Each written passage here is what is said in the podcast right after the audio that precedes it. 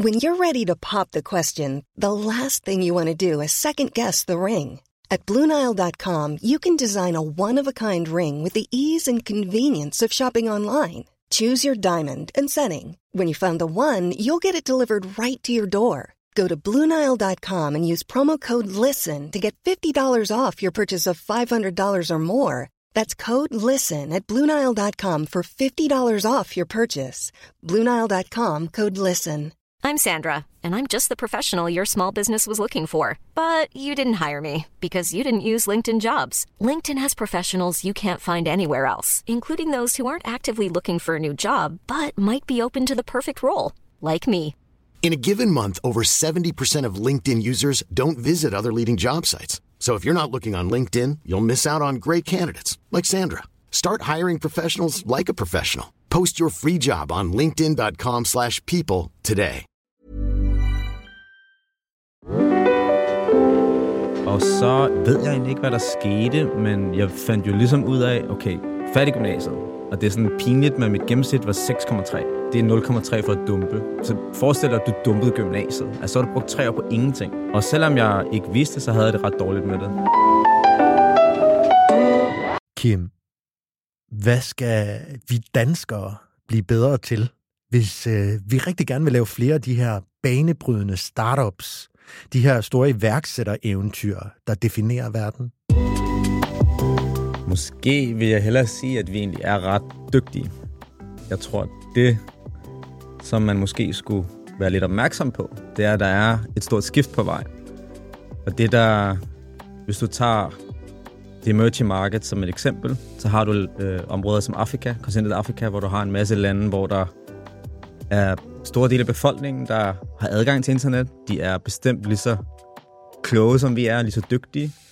Og de innovationer, der kommer ud af Afrika nu, de løsninger, de teknologiske løsninger, lad os sige software, der løser fintech øh, problemstillinger, Mm. de er mindst lige så gode som vores løsninger. Nogle gange bedre, fordi du kommer med et helt andet mindset. Du har ikke noget legacy-tankegang, fordi du går aller, eller på nuværende tidspunkt stadig meget fra pen and paper mm. til en digital løsning. Så de, lad, os, lad os antage, at de er lige så dygtige som os. Der, hvor jeg tror, der kommer til at være noget konkurrence, det handler lidt om, hvad der driver dem. Hvis vi tager Danmark som et eksempel, så er vi jo, altså værksatte i Danmark er fantastiske mennesker. Hvis du taler med dem, så vil du hurtigt finde ud af, at de er drevet af noget større end blot at vinde en krone. Selvfølgelig vil de gerne lave et exit, og alle er jo ikke ens, men det er helt klart en fællesnævner. Og det er hele Norden, vil jeg sige. Men der, hvor de afrikanske iværksættere, som et eksempel, er anderledes, det er, at de, de, de har også en drivkraft i forhold til at gøre noget for deres familie. Fordi hvis du kommer fra Afrika, så selvom du måske kommer fra mellemklassen, så har du stadig det der mindset, at du er nødt til at sørge for, at du kan skabe en god øh, hvad kan sige, base for din familie, og løfte hele din familie upwards. Ja. Og, og, og det, er, det er bare fordi, det er lidt mere usikkert, at, eller det er meget mere usikkert at leve i Afrika, og du vil, du vil derfor være meget mere drevet også af nødvendighed. Mm. Og måske en anden ting, man kan tilføje, det er jo også det her med, at når de går ind og løser nogle ting med det her visionære mindset og stadigvæk lave god impact, men så er det også ofte drevet af at løse nogle rigtige problemstillinger. Mm. Så det er jo tit meget need to have, det de løser. Og det kan der også godt være et, et momentum i. Det er jo nogle gange nemmere at sælge noget, der er need to have, i stedet for nice to have. Ja. Og jeg synes, det er super spændende øh, at se det, og der er sket en kæmpe udvikling over de 10 år, jeg har lavet Global Startup Awards, og det er ligesom om, at det hele bliver, begynder at blive udlignet. Og det er jo det her, man har talt om internationalisering så længe, men det er jo rigtigt. Altså det her med, at alle er på internettet, og du har adgang til den samme information og så videre. Så der, der, der er helt klart noget, man skal holde øje med. Men danske iværksættere er pretty damn good.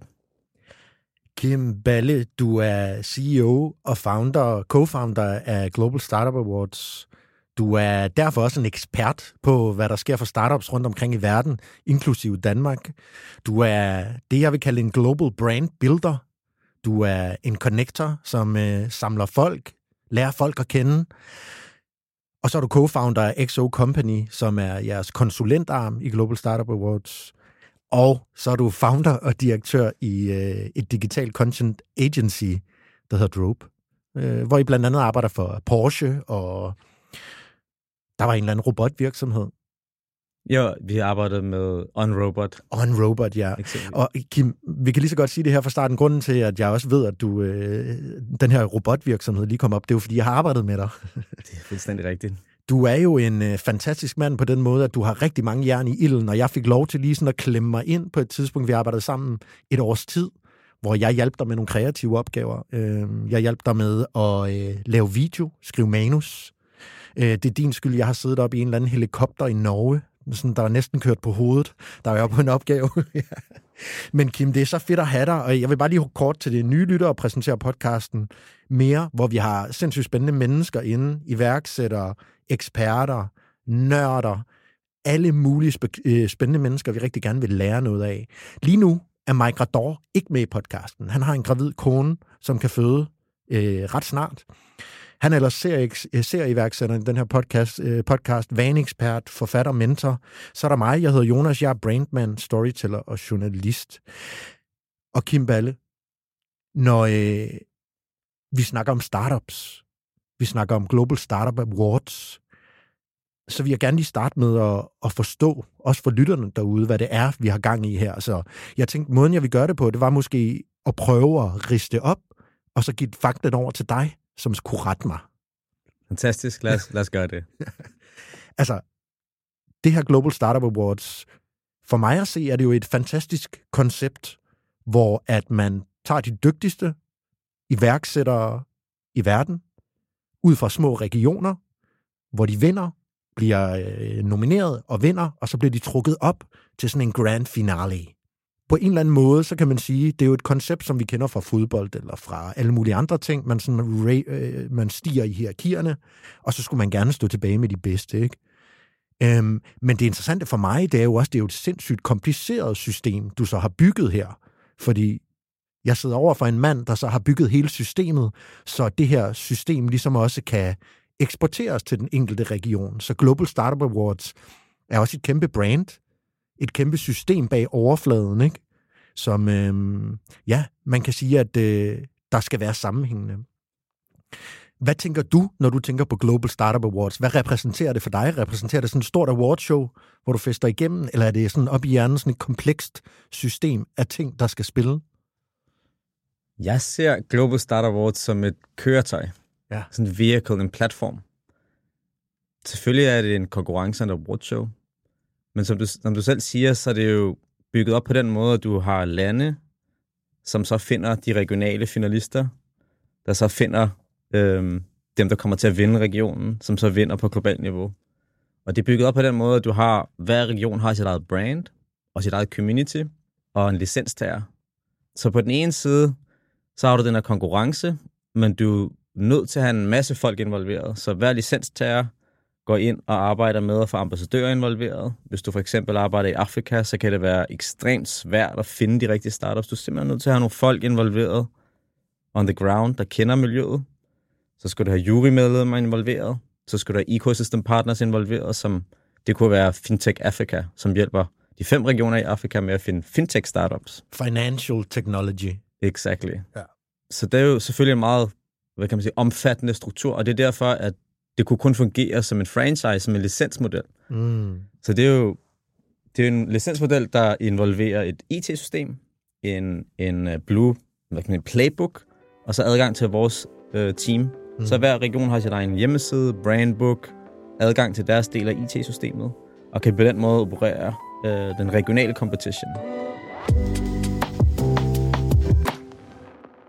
Og Global Startup Awards er i dag det største uafhængige øh, startup-konkurrence. Kan vi kalde det en konkurrence? Kan vi, det er jo en konkurrence. Det er jo en konkurrence, ja, med et awardshow og forskellige regionale awardshows. Hvor, øh, hvor er Global Startup Awards henne nu i, i sin rejse? Altså, er I lige startet? Øh, forstår du, hvad jeg mener? Øh, hvordan, hvordan går det med brandet? Jamen, det, øh, det føles jo som om, vi lige har startet, men, men det er jo faktisk 12 år siden. Og det var det, jeg sagde i begyndelsen her, det er, jeg, jeg ser det som en platform. Mm. Så du har jo du har på den ene side et netværk, et community af folk, der rent faktisk involverer sig i brandet. både de startups, der vælger at udfylde deres ansøgning, men også de ambassadører, som gider at bruge tid på at nominere. De har selvfølgelig alle sammen deres egen motivation, men det er ofte drevet af noget ekstra. Og så har du jurymedlemmerne, så har du licensen, så har det her kæmpe community. Men så har du også datasiden. Vi har samlet over 700.000 e-mails, øh, siden vi byggede vores eget software. De kommer fra dem, der deltager, og så kommer det også fra det, der hedder public voting. Så når vi finder vinderne, så er der også noget, der er public votes, som vi bruger til at finde people's choice. Og det har også en lille vægt på, når vi vælger vinderne. Fordi public votes også har den samme vægt som et jurymedlem. Så det er sådan lidt teknisk. Mm. Men hvis, vi har jo datasiden, så vi har 700.000 e-mails. Så har vi jo alle de her datasæt, vi samler ind hvert år.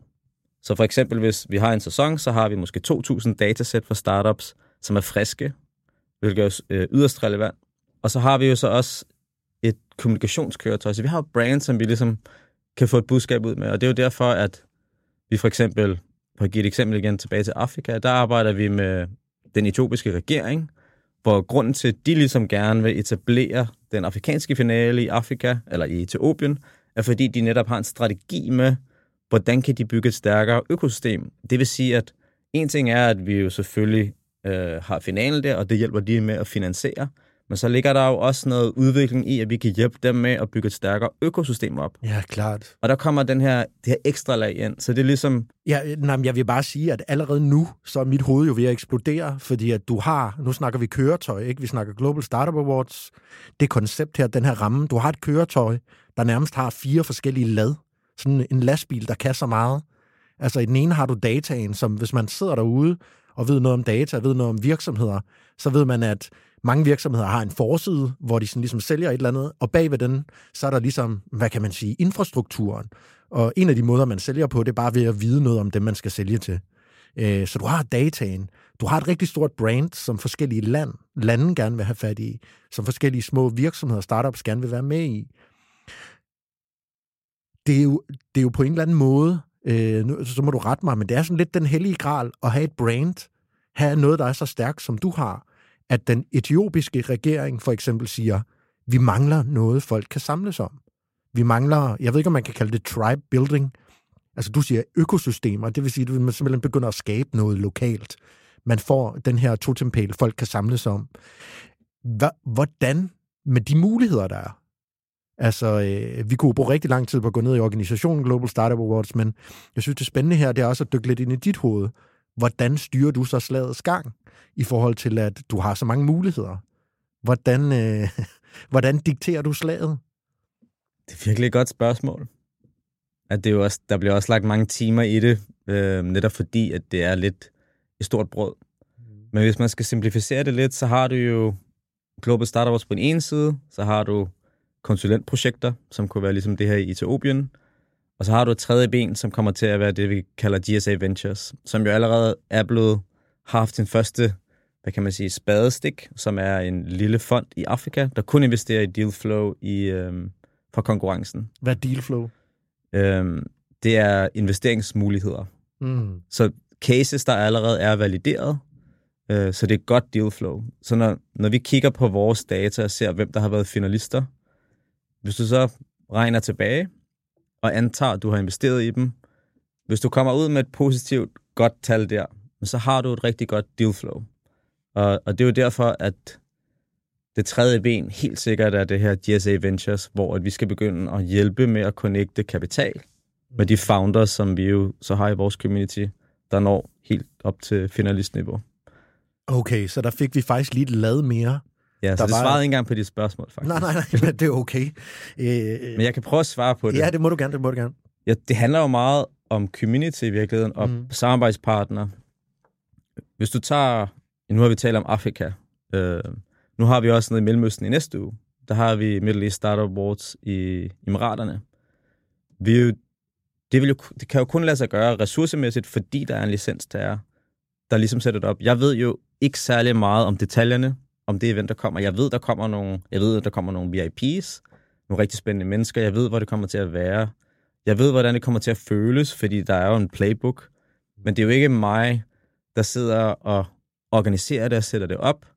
Jeg krydser bare fingre for, når jeg kommer, at det, det bliver en rigtig god oplevelse for alle, der er med, og, og vi også på den anden side, og det er jo den her marketingstjerne, at vi sikrer, at vi får dokumenteret det rigtig godt, mm. så vi kan køre videre næste år.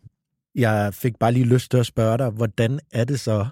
Øh, nu har du været rundt omkring rigtig mange lande. Du har nævnt Afrika nogle gange. Jeg ved, du har været i Kina. Hvordan er det egentlig at komme derud som founder af Global Startup Awards? Tager man sådan sin guldstok med og sådan bliver klappet ind? Altså, der må jo også være noget status i det her. Og sådan, nu kommer ham, der faktisk har sendt os den her playbook. Han har startet det her. Sådan, han kommer og ser vores show. Og det er jo virkelig meget forskelligt fra land til land og kultur til kultur. Men det er der helt sikkert. Øh, og jeg har jo meget den der danske mentalitet. Jeg er jo meget flad i min måde at tænke på. Og hvis du spørger mit team, hvordan jeg opfører mig og sådan noget, så er det jo, så er det jo virkelig fladt. vi er jo faktisk en ret lille organisation i virkeligheden. Og, og så har vi den her extended organisation med licenstagerne. Mm-hmm. Men, men det er virkelig interessant at se. Når, for eksempel i Kina, der er det jo, altså, der er det jo sådan noget med, at man, man bliver inviteret til noget te og sidder i et særskilt rum og skal udveksle nogle samtaler, men det er meget sådan sat op, og i virkeligheden ikke sådan en uformel samtale, men, men mere sådan for at få taget nogle billeder sammen med de rigtige governmental øh, personer, der er der. Ja. Og i Mellemøsten, jamen der, øh, der er det også vigtigt, at man som founder får talt med de rigtig vigtigste fra, fra deres side, og man ligesom sørger for at få det gjort. Og så øh, er det også meget i forhold til at skabe relationer. Så de for, der forventes også, at du bruger tid på at lære hinanden at kende. Så, så det der med at komme ned, det handler også om, at du skal vise interesse for dem som person. Mm. Og det synes jeg egentlig også er noget, man kan lære lidt af sådan i Norden, det her med, hvordan man laver forretning, og hvordan man får ting til at lykkes. Fordi i steder som, øh, som Mellemøsten, der handler det rigtig meget om, at ja, vi kan godt se, at vi har de her to ting, vi sætter det sammen, så kan det blive til noget, noget interessant. Men først skal vi lige øh, finde ud af, om vi egentlig har lyst til at bruge tid sammen. Ja. Og det, øh, det gik der meget tid med i, øh, i et projekt, for eksempel, vi lavede i Saudi-Arabien. Og det var, det var spændende, og det har jeg lært noget af, og det kan jeg tage med mig tilbage. Fordi det er altid godt øh, at have en eller anden form for vinkel, der er lidt anderledes. Så det her med at, tage, at lære de her ting og tage det med tilbage er også rigtig spændende.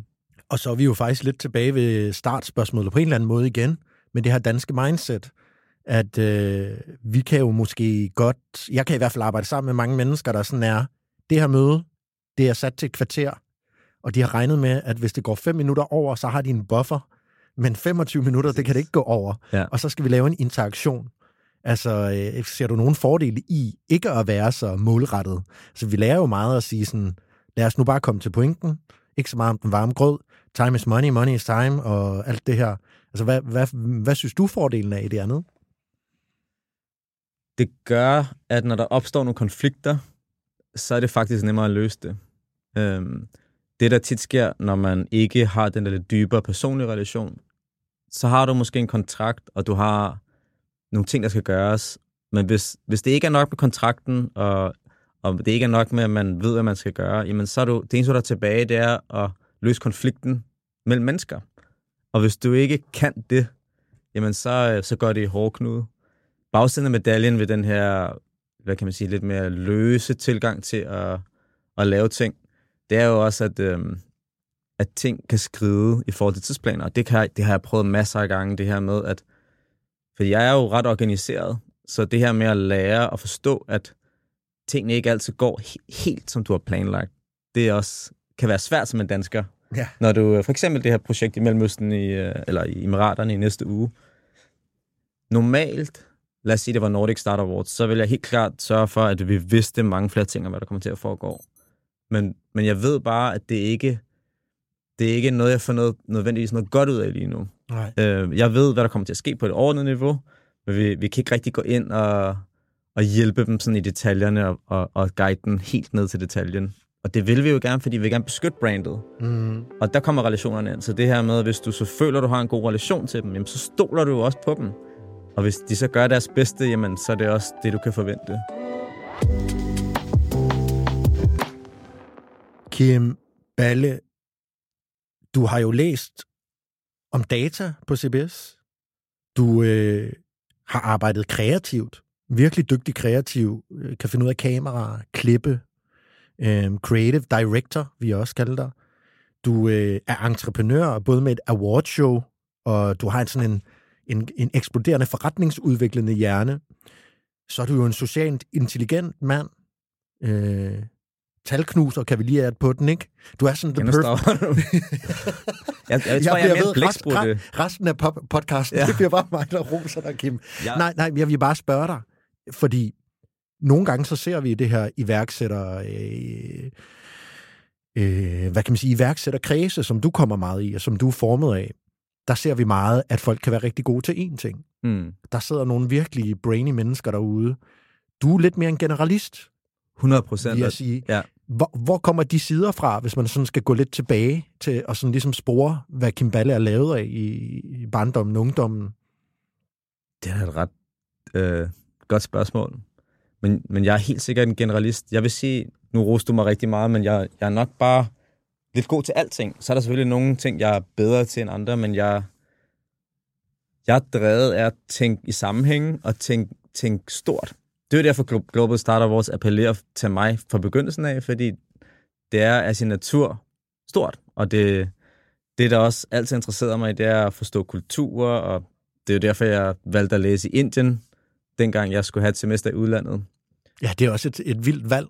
Altså, hvor mange tænker, jeg skal se Rom, eller hvad med USA? Det lyder hyggeligt. Så tog du til Indien. Jeg tog til Indien, ja. Det lyder øh, tungt på en eller anden måde også. Spændende, men også sådan virkelig en kulturel forskel, man virkelig mærker sig, eller hvad? Ja, bestemt. Det må jeg sige. Det var, det var jo nærmest et, øh, et mareridt, da, da vi landede der i, øh, i Indien, kan jeg huske. Og øhm, det, var, det var første gang, jeg var ude, ude af Europa. Og det var også det, der formede mig lidt i forhold til det her med at virkelig få øjnene op på den globale verden. For det her med øh, i Indien, det er jo en, en magtfaktor, du ikke kan ignorere. Øh, allerede dengang var der jo den her store udvikling på vej i Indien med, med de her tech-hubs, øh, for eksempel i, øh, i Bangalore, og hvor jeg læste i Delhi, så havde det Gurgaon, hvor der skete en hel masse ting. Så det her, når man sådan, er der rent fysisk og ligesom også bliver mindet om, at der altså bor en af verdens største befolkninger, bor her. Øhm, Ja. Så kan man ikke undgå at, at ligesom opdage, okay, der er altså noget mere end, end Danmark og, og Europa. Hvad sidder fast fra øh, Indien? Øh, Træder der sådan nogle billeder frem, når du tænker på Indien i dag? Jamen, det har ikke sådan noget med iværksætteri at gøre. det er...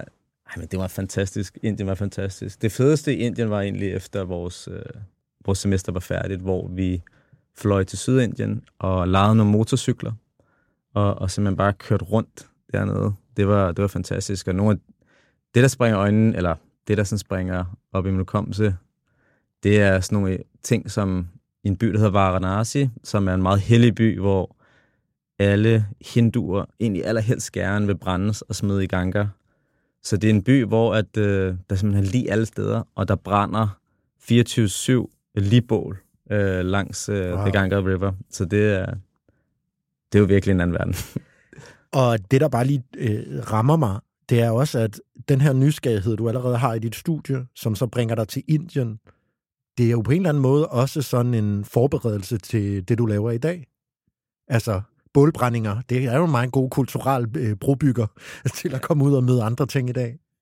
Det er det helt sikkert. Jeg, jeg, jeg, jeg er drevet af at gå, altså rejse ud i det ukendte. Altså jeg synes, det, det er det, er det der, der driver mig.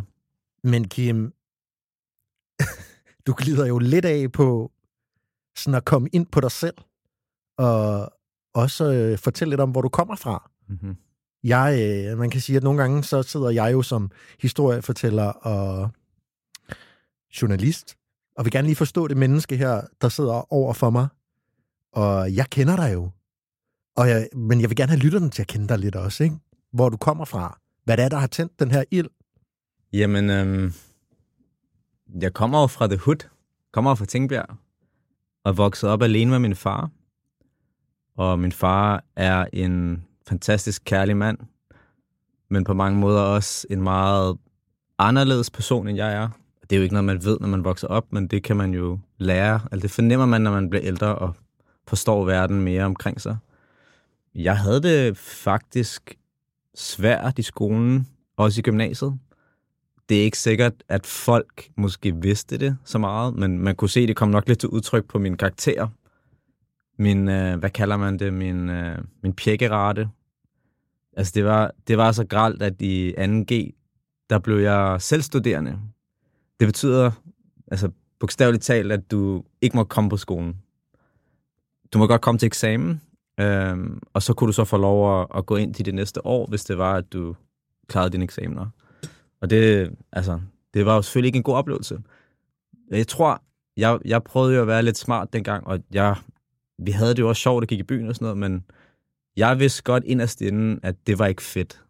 Det, det kunne jeg godt mærke, at, at det, det føles ikke øh, rart på en eller anden måde. Der var noget potentiale også jo selvfølgelig, ikke? Det tænkte jeg måske ikke lige på den måde, men, men jeg tænkte, at det var ikke det, det var ikke det, jeg ville med, med mit liv, være sådan en uh, fiasko. Ikke? Jeg, jeg havde ikke fornemmelsen af, at jeg var kvik. Øh, jeg vidste godt, at jeg var kreativ og sådan noget, fordi jeg spillede trommer, og jeg, jeg kunne godt lide at finde på historier og alt sådan noget, men det der med, om, at jeg rent faktisk kunne få god karakter i skolen, den der følelse havde jeg slet ikke. Og så øh, ved jeg egentlig ikke, hvad der skete, men jeg fandt jo ligesom ud af, okay, færdig gymnasiet, og det er sådan pinligt, men mit gennemsnit var 6,3. Nu er... Det er et iværksættergennemsnit, plejer man at kalde det. Jamen, det er godt at høre, at vi, at vi kan have det til fælles, mange af os. Men 6,3 på en gammel skala, det er 0,3 for at dumpe. Så forestil dig, at du dumpede gymnasiet. Altså, så har du brugt tre år på ingenting. Ja. Og selvom jeg ikke vidste så havde jeg det ret dårligt med det. Øhm, og så tror jeg bare, der skete et eller andet, hvor jeg tænkte, okay, hvad fanden skal jeg gøre? Skal jeg være håndværker? Min, min storebror, han var maler, og tænker, helt ærligt, det gad jeg virkelig ikke. Så havde jeg en idé om, at jeg skulle være politimand, men det var bare noget, jeg har sagt mig i hovedet, siden jeg var lille. Så jeg, jeg, jeg fandt jo ligesom pludselig ud af, at jeg slet ikke havde nogen muligheder, som egentlig jeg gerne ville. Og så tænkte jeg måske, okay, så må jeg prøve at læse, men så gik det jo op for mig, det er jo ikke særlig meget, du kan læse, når du har 6,3 snit. Og så var det, jeg var heldig, efter at tale med en studievejleder, som jeg i øvrigt blev senere, som sagde til mig, der er det her studie, det hedder HA Datologi, de optager alle kvote 2. Ja. Og så tænker okay. og, og du ved, nu læste, nu læste jeg HA Datologi, og du sagde, at du har læst data og alt det her. Det var bare totalt random jo, mm. i virkeligheden. Og det er, jo, det er jo sandheden. Men det, der skete, det var, at jeg, jeg har altid haft selvdisciplin. Jeg har bare aldrig brugt det på skolen. Så jeg, jeg trænede meget dengang. Jeg var virkelig, virkelig god form.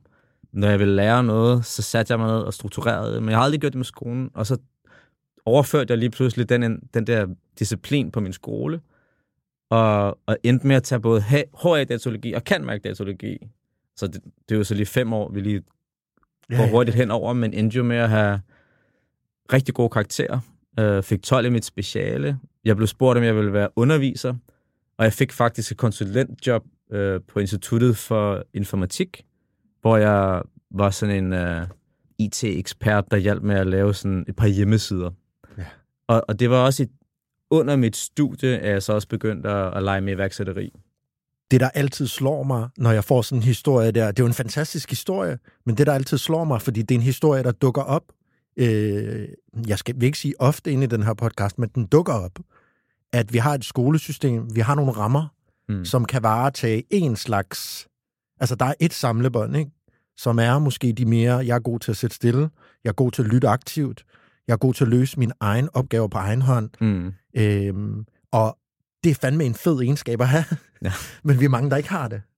Ja, det er, ja, det er virkelig noget, jeg tænker over med min datter også, øh, som jo snart bliver tre, så der er jo selvfølgelig noget tid til, at hun skal, skal igennem det system der, men og der er helt klart plads til forbedringer. Men, men for at vende tilbage til det her med, at du sagde, hvad der skete, jeg tror, og det er faktisk noget, jeg synes er vigtigt, det her med, at du lærer, at du kan få ting til at ske. Så det der med, at du fik det der succesoplevelse i at, at rent faktisk tage sig lidt sammen i skolen og få god karakter. I virkeligheden var, jeg, var det ikke det der med, at vi fik god karakter, men det der med, at du lærer og lærer, at ting er muligt. Det der med, at du med din egen handlekraft kan, uafhængigt af, hvad folk synes om dig, kan opnå succes. Fordi når, når du går i gymnasiet, jeg ved ikke, om det stadig er sådan, men der får du karakterer, og så får du en eller anden årskarakter. Og jeg kan love dig for, at for eksempel matematiklærer, han kunne ikke lide mig. Altså, han kunne virkelig ikke lide mig. Og jeg vil sige, jeg var ikke en skidt knæk på den måde, men jeg var nok meget forstyrrende. Så jeg kan godt forstå, at han synes, jeg var irriterende. Men han, og, han, han og det var, ikke, det var også en anden i klassen, som han også var, var lidt efter, men han sagde jo ting som, at du bliver jo helt sikkert bare en gadefejr og sådan noget. Det var også noget, der blev sagt i, i klasseværelset. Wow. Øhm, og det er sådan nogle ting, jeg tænker, at øhm, ja, det, det, kan være, det kan være lidt problematisk for det videre forløb af de her unge mennesker, øhm, afhængig af, hvad de har af, af you know, Hvad hed han? support. Den klasselærte, eller den matematiklærer der? Ah, det er sjovt, det kan jeg ikke engang huske. Vi kalder ham Henning. Henning, Jeg tror, øh, co-founderen af Global Startup Awards, Kim Balle. Han sidder altså lige nu. Hvad laver du, Henning? jeg vil faktisk, jeg havde en studievejleder i gymnasiet, som rigtig godt kunne lide mig, og, mm. og det havde jeg faktisk, øh, det, jeg synes, at studievejlederne har været fantastiske. Men han, han troede rigtig meget på mig, og var, var meget sådan optimist omkring min fremtid. Men jeg kan huske sådan i 3.G der, hvor jeg bare havde brugt de der tre år på ikke at ligesom blive op til hans vision om, hvad jeg kunne udrette. Der var han også ret skuffet. Men det, der er det spændende her, Kim, inden vi hopper videre, det er jo, at vi også kommer lidt ind i den menneskelige psykologi her. Ja. Fordi uanset hvad, så har vi jo alle sammen et potentiale. Og øhm, så kan man sige, jeg gad da godt at tage de her to, din, nu sagde du din studievejleder, og du sagde din matematiklærer. Det er to grundlæggende forskellige filosofier i forhold til mennesker. Mm. At der er en, der ser potentiale, Ja, der, helt, der helt jamen, sikkert har, præcis. har kigget dig i øjnene og tænkt, okay, jeg kan godt se Kim, eller jeg kan godt se, der er noget der, hvor din matematiklærer, han har bare set andengradsligninger, det gider han ikke. Og det er jo sådan, øhm, nu sidder vi jo også i en podcast, der handler om mentoring og coaching, at øhm, meget af det her, som jeg også synes, jeg kan lære lidt, nu fortolker jeg lidt på din historie, men det, jeg kan lære lidt af din historie, det er også, at hvis man kan finde det sted, hvor man har lyst til at træde ind, eller hvis man finder et vendepunkt selv, Ja. og siger, her, der bliver jeg nødt til at dedikere mig, og jeg er interesseret nok til at dedikere mig, og på en eller anden måde, så kan jeg skabe nok fremgang. Jeg kan skabe et eller andet, jeg kan sætte et hjul i gang, så er det altså noget nemmere at komme frem af i livet. Og øh, der synes jeg, du er et ret godt eksempel på, at selvom man så starter på universitetet, så er det sådan, it's never too late. Det er jo ikke på den måde. Altså, du har jo virkelig fået lavet meget.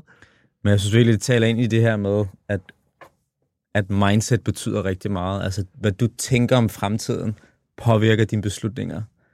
Selvfølgelig handler succes enormt meget om disciplin, drift, capabilities og alt det her, men hvis du ikke har dit mindset med dig, og det er jo så voldtaget det her ord mindset, Hmm. men hvis du ikke har det rigtige mindset, jamen så, øhm, så tager du ikke de valg, der tager dig det rigtige sted hen. Hmm. Så det er jo ligesom, når jeg øhm, helt vildt optimistisk tænker, okay, vi laver en franchise, Global Startup Awards, det, der er ikke nogen penge i det, for det er sponsoratdrevet. Jeg rejser der lige til, øhm, øhm, til Malaysia og laver en aftale der, og det, det bliver da ikke så svært. du ved, det der mindset er jo det, der har gjort, at jeg tager afsted, men hvis du, hvis jeg, altså, hvis du spørger min familie eller mine venner, om, om, om det har været en god beslutning, eller dengang, vil sige, det er jo klemt det. Det kan slet ikke lade sig gøre. Ja, det betyder enormt meget, at du tror på dig selv. Og jeg, når jeg ser noget i nogen, så holder jeg ikke tilbage med at sige det. Altså, jeg er virkelig... Nogle af dem, der har arbejdet med mig, er jo også fantastiske, dygtige og kan et eller andet, og har et eller andet specielt. Jeg kan huske fra dengang vi arbejdede sammen, at øh, du var super nem at arbejde med. Altså, du, du var god til at give ros, du var god til at lede, og øh, ja, du var god til mennesker, hvilket var rart, hvilket også giver en lyst. Øh, man følte sig værdsat, kan man sige, ikke? Hvilket er et, er, et, godt, er et godt lederskabstræk. Så du er mere studentervejlederen, end du er matematiklæreren, kan jeg så sige dig her. Jeg, jeg holder meget af at arbejde med, med dygtige folk, specielt folk, der, jamen, der, der virkelig har den der passion, altså der, der ligger sin sjæl ind i det. Der, Mm. du, nu, nu arbejder vi sammen, og du har, vi har jo noget til fælles i forhold til det her med, at vi går all in i det, og vi tænker stort, og vi analyserer. Det er ikke sådan en checkliste. Kan du huske, vi, vi lavede et projekt, der hed Go North Now? Ja. Det var, det var jo ikke et finansielt kæmpe projekt, men vi angreb det som et kæmpe projekt. Ja. Fordi det var det, der gjorde, at vi havde lyst til at lave det. Ja. Fordi otherwise, what's the point? Ja.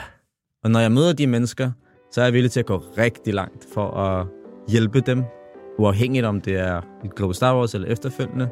Men det er noget, der... Ja, det, det trigger et eller andet i mig. Kim, vi startede jo lidt på toppen af den her podcast med at øh, komme til Afrika. Snakke lidt om, at i Afrika, altså de ånder os lidt i nakken. Vi er dygtige iværksættere i Danmark, men der sidder altså nogen dernede, der har lidt mere på spil, meget mere på spil, og samme muligheder. Ja, det er, jo ikke, det er jo ikke kun Afrika. Du har jo også Sydøstasien og Sydasien. Og samlet set repræsenterer de jo langt flere mennesker, end vi gør. Ja. Og jeg hørte en anden podcast med dig, hvor du snakkede om, jeg kan ikke huske, det hedder leapfrogging. Frog leaping, leapfrogging. ja, noget med nogle øh, frøer, der hopper, men det er et begreb, som hvis vi ligesom skal snakke ind i den her fremtid, og hvis vi skal sidde her som danskere, og vi har mange lyttere derude, som er interesseret i udvikling, de er interesseret i deres karriere, de er interesseret i deres velvære. Og i øh, 2024, der kan man ikke andet end at tage den digitale verden med ind i sin egen udvikling. Man kan heller ikke andet end at tage den digitale verden med ind i sin øh, karrieres udvikling. Altså, det, det er bare svært at sidde og skrive på papir og helt stemple ud. Så hvis jeg bruger dig som min ekspert her på at forstå dit økosystem og se, hvad der sker rundt omkring i verden, Mm. hvad, hvor tror du så, vi er på vej hen? Man kan jo starte med at kigge lidt på de finalister, der måske kommer ud i den her sæson. Det er jo virkelig interessant, og, og der, kan, der kan man jo se forskellige trends rundt omkring i verden. Men og man kan jo ikke komme udenom, at det her med artificial intelligence, det kommer til at spille en enorm rolle Mm. for startups, men for menneskeheden i sig selv. Og det er, det er noget, jeg tænker meget på. Og jeg tror slet ikke, vi ved, hvad der kommer til at ske. Men, men den måde, jeg tænker på det, det er lidt det her med, at du putter noget, du putter noget ind i mixen, som er så meget mere øh, capable, end vi nogensinde kommer til at være. Så du kan ikke rigtig forudse, hvad der kommer til at ske. Altså, hvad for nogle døre det åbner. Så det kommer til at give superkræfter til næsten alle virksomheder. Altså, virkelig superkræfter. Så, øhm, så det kombineret med, at du for eksempel har øh, emerging markets, hvor du stadig er i gang med en digitalisering. Altså, du, du, kan jo, du har jo stadigvæk lande i emerging markets, hvor hospitalerne er drevet af, af paper and pen. Ja. Så lad os sige, at du er, du er en founder. Det kan være, at du måske har lidt penge på kistebunden, fordi du har lavet et exit. Du kombinerer AI med forståelse af, hvordan et hospital skal drives, og så laver du det bedste hospital management software, der nogensinde er lavet. Men du brugte en hundreddel af tiden af ressourcen på at lave det, som en konkurrent brugt. Nu vil jeg ikke nævne det ved navn, men der er, der er nogle konkurrenter også i Danmark, der arbejder i Afrika med hospital management software. Så lige pludselig, så kan du have nogle virksomheder, som har gjort det rigtig godt.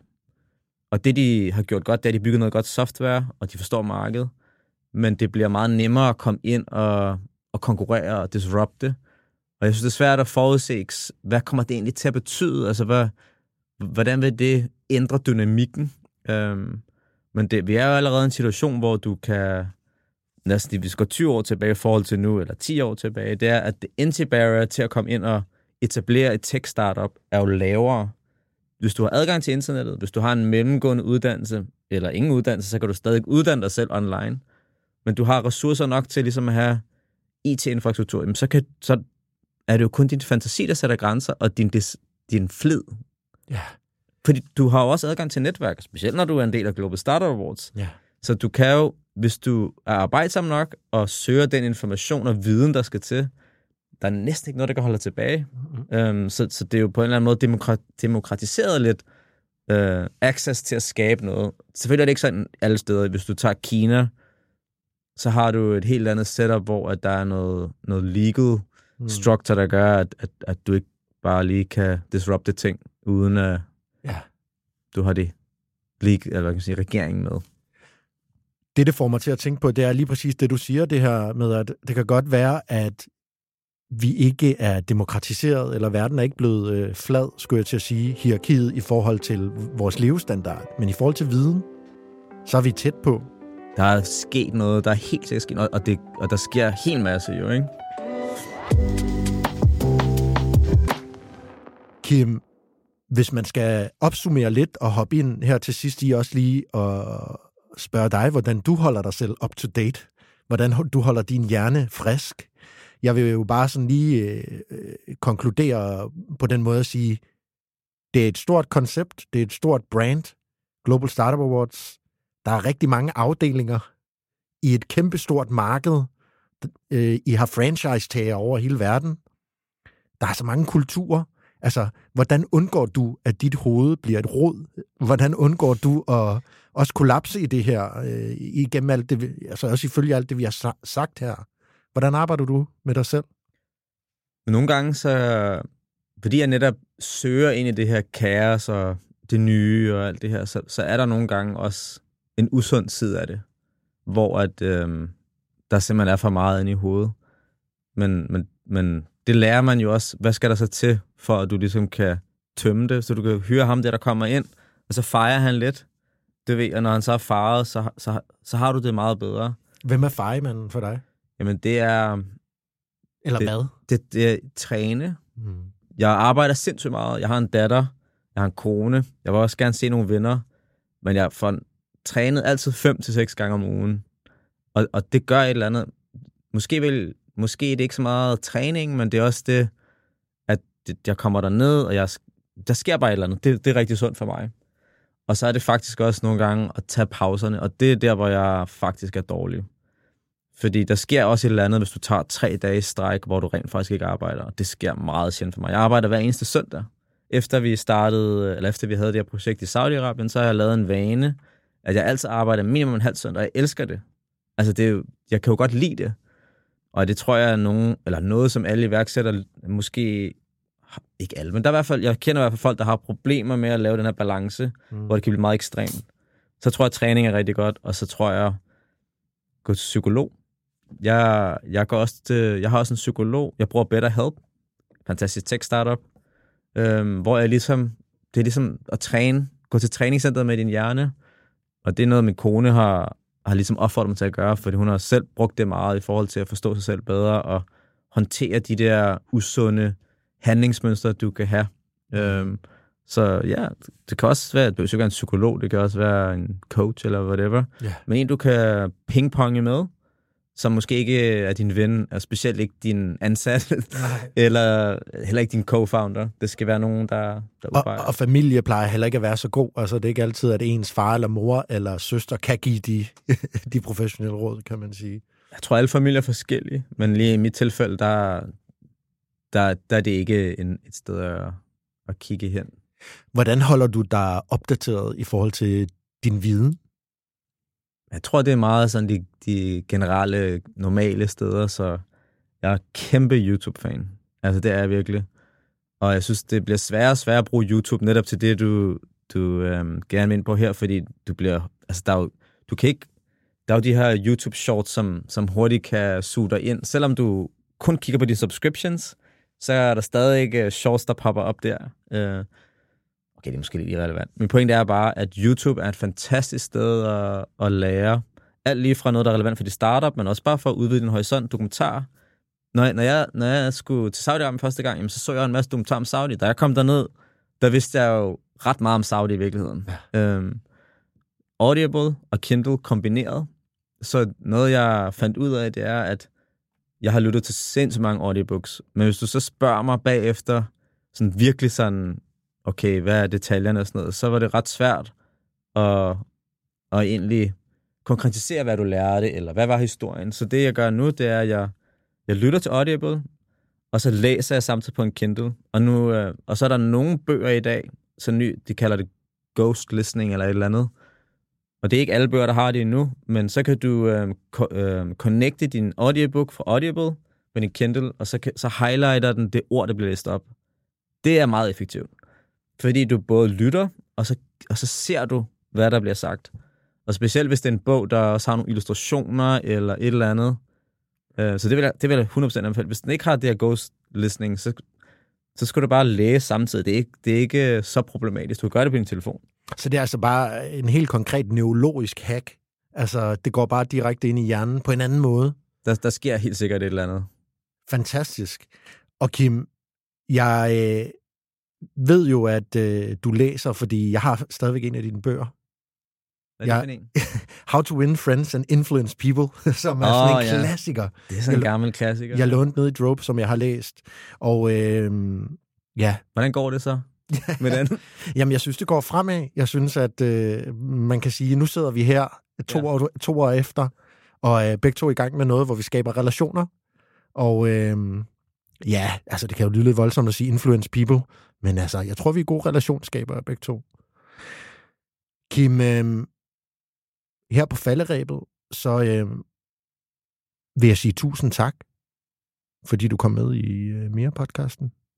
Og øh, jeg omfavner jo nogle gange, at, øh, at, det, at det kan skride lidt.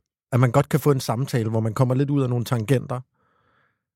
Jeg er i hvert fald super taknemmelig for, at øh, du vil dele din historie, du vil dele din ekspertise og din viden. Og øh, så vil jeg sige til folk derude, at øh, gå ind og tjek Global Startup Awards ud. Hvis I er interesseret i at spike jeres hjerne med nogle af de mest visionære idéer, der er derude i verden. Og øh, ja, hvis vi inspireres. Kimballe, tak fordi du var med. Så tak, Jonas. Det var, det var en fornøjelse. Det var hyggeligt. Og til jer, der lytter med derude, så øh, gå lige ind og giv os et like, når I subscriber til vores øh, podcast alligevel. Smid nogle stjerner efter os. Og øh, det, jeg lige kan sige her på faldrebet, det er, at den gode Mike Rador, han vil de næste to-tre måneder i hvert fald være på øh, overlov, hvilket betyder, at øh, han får højst sandsynligt en baby lige om lidt.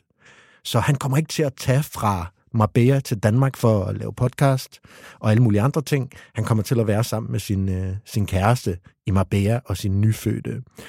Så det, der kommer til at ske, det er, at jeg vil gå ud og finde nogle medværter.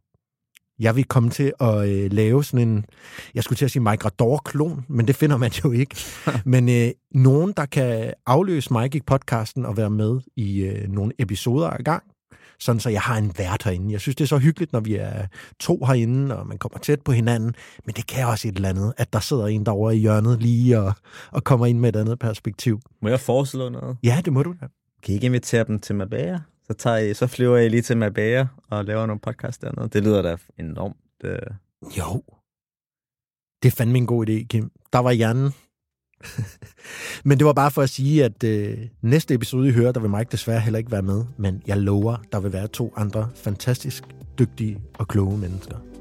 Der er ikke så meget andet at sige end tak, fordi I lyttede med til mere podcast og øh, Kim Balle, og vi lytter os ved næste uge. Hej hej.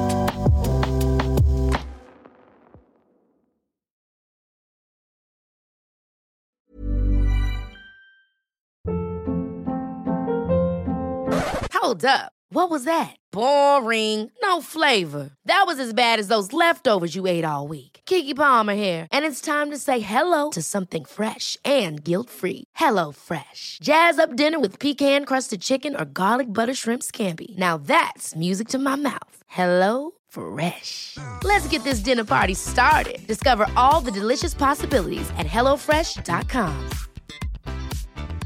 Even when we're on a budget, we still deserve nice things. Quince is a place to scoop up stunning high-end goods for 50 to 80% less than similar brands. They have buttery soft cashmere sweaters starting at $50, luxurious Italian leather bags, and so much more. Plus, Quince only works with factories that use safe, ethical, and responsible manufacturing. Get the high-end goods you'll love without the high price tag with Quince. Go to quince.com/style for free shipping and 365-day returns.